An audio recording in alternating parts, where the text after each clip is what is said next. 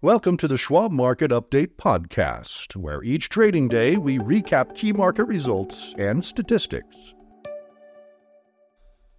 I'm Keith Lansford, and here's a summary of what happened today, Tuesday, November 14th. Stocks rose broadly Tuesday after the government's monthly inflation report raised hopes that the Federal Reserve might soon be able to declare final victory over the rampant price gains of the past 18 months. All the major indexes were up, with the benchmark S&P 500 index gaining nearly 2% to close at a two-month high, while bond yields pulled back sharply from their recent highs. Early Tuesday, the Labor Department reported that the Consumer Price Index, or CPI, was unchanged in October compared with September, while the core CPI, which excludes food and energy prices, was 0.2% higher from the month before. Both readings reflected bigger slowdowns than analysts had expected. The report seemed to settle investors' expectations for Fed policy. Instead of worrying about the potential for additional rate increases, investors are now speculating about the possibility of a cut sometime in 2024. The Fed last raised rates in July, and they are now at 22 year highs.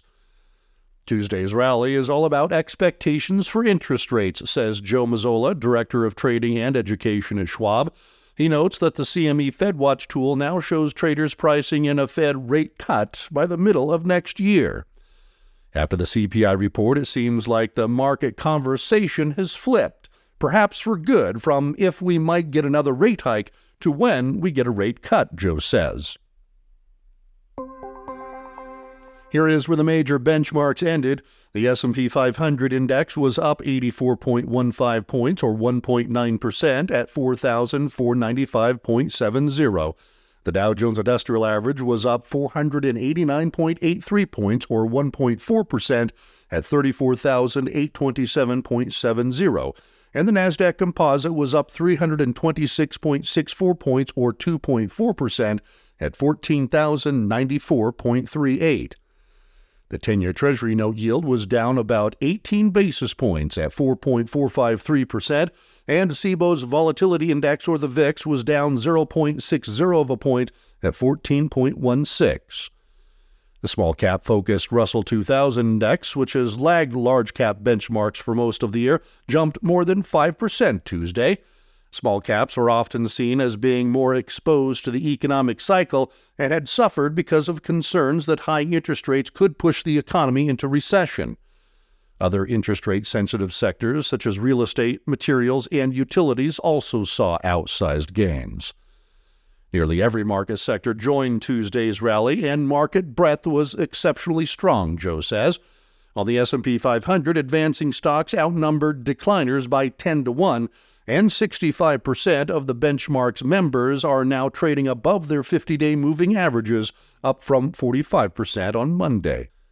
Additionally, the surge in the Russell 2000 indicates we're finally getting broader participation from small caps and non profitable stocks, Joe adds.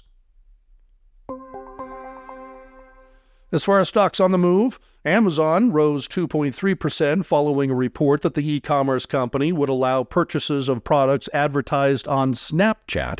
Shares of Snapchat climbed more than 7%.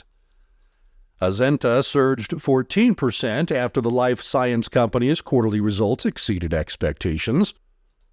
C3AI jumped 7.4% after announcing a collaboration agreement with Amazon Web Services that will allow the two companies to offer generative AI solutions to businesses.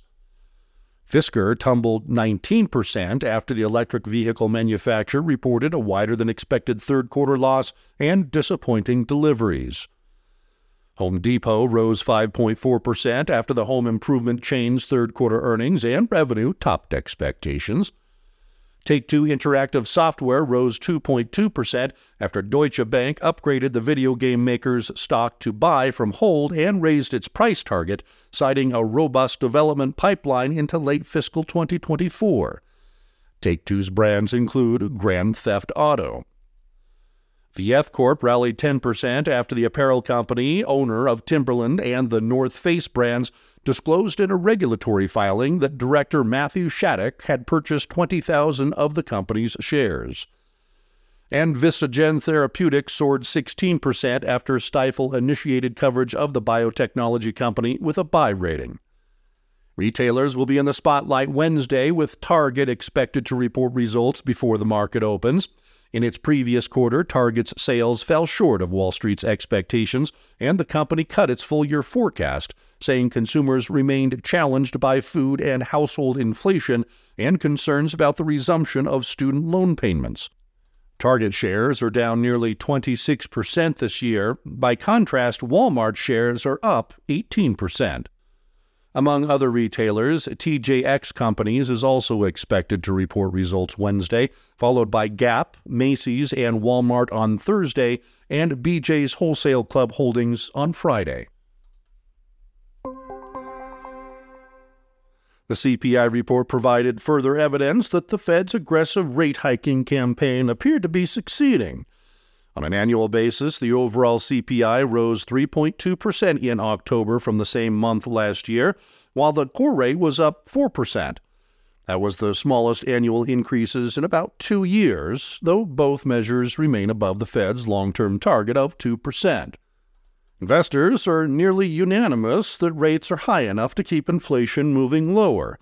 As late Tuesday, futures traders pegged nearly 100% odds the FOMC will hold its benchmark funds rate unchanged following the December 12th and 13th meeting, according to the CME FedWatch tool. The market also sees a 66% chance the Fed could cut rates by a quarter point or more in May. The market says the Fed is done raising rates, says Colin Martin, a fixed income strategist at the Schwab Center for Financial Research. The Fed wants convincing evidence that inflation is falling to its 2% target, and the CPI report delivered that.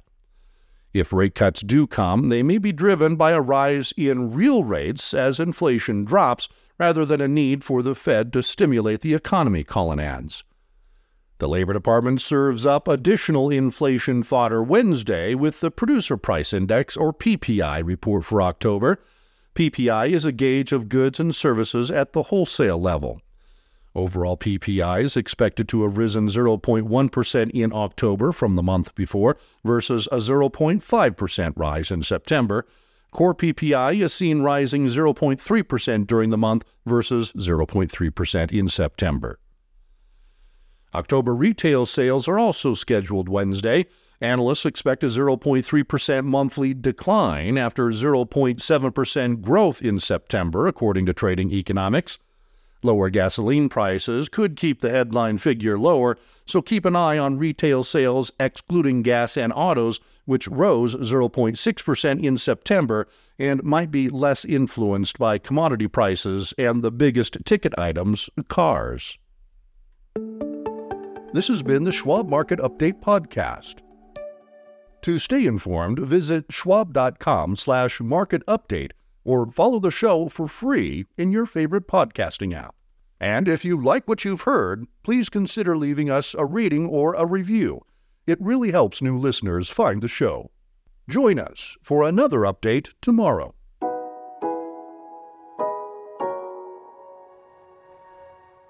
For important disclosures, see the show notes and schwab.com slash market update podcast.